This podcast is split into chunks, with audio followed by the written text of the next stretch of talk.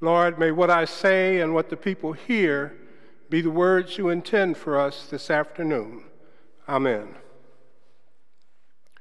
Jesus told Peter, Put your sword away. Am I not to drink the cup the Father has given me?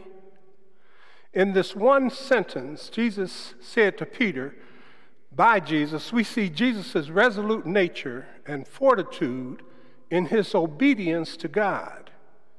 He had just been praying about this cup, his cup of suffering and death, and he knows something is about to happen, but his relationship with God tells him he must complete his assignment.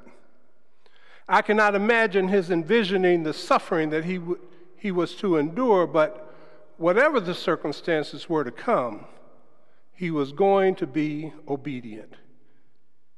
We will never know the thoughts and mindset of Jesus as he prayed in the garden, but we can be fairly sure from his own words he was a little bit concerned. But here is the important issue. Whether or not he knew the, what the immediate future held, he was resolute. He was resolute to be obedient to his Father in heaven. Jesus had learned obedience from what he, pers- he had personally suffered while doing his work on earth, and from those whose suffering he encountered during his ministry. Whether it was physical torment, emotional trauma, or spiritual agony, Jesus endured. And it was through this suffering that he became the source of eternal salvation for all who would obey him.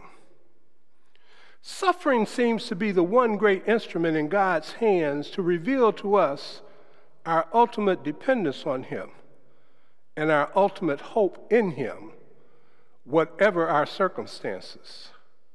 In my greatest challenges in life, my greatest periods of hopelessness, at these points when I wanted to give up, I can recall going to God, leaning on God, praying to God, asking God to take my cup.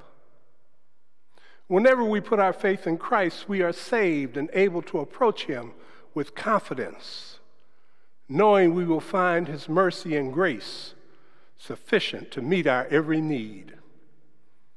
Putting our faith in Christ requires us to be obedient even when we think or feel it is beyond our capacity to endure. Suffering and obedience are two necessary criteria if we are going to have an earnest relationship with Christ. Praying to God and searching for answers when bad things happen are disciplines we need to develop to mature in our spirituality. Don't get me wrong, this is hard work. For no one of us would purposely seek out here on earth or praise to God to bring suffering on ourselves. But we all know things happen beyond our capacity to control, and we are necessarily required to live with them. We all have a cup to drink. Many times, when given our cup, we want to blame someone or something for causing our pain. We don't understand why bad things happen. We can find ourselves easily becoming bitter toward God and others.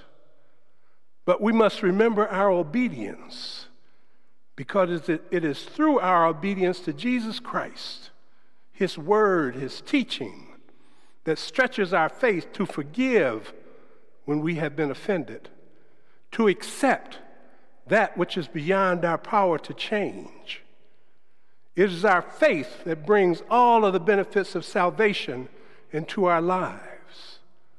This includes healing, prosperity, peace, love, joy, and all other benefits promised to us by God when we are obedient to His Word.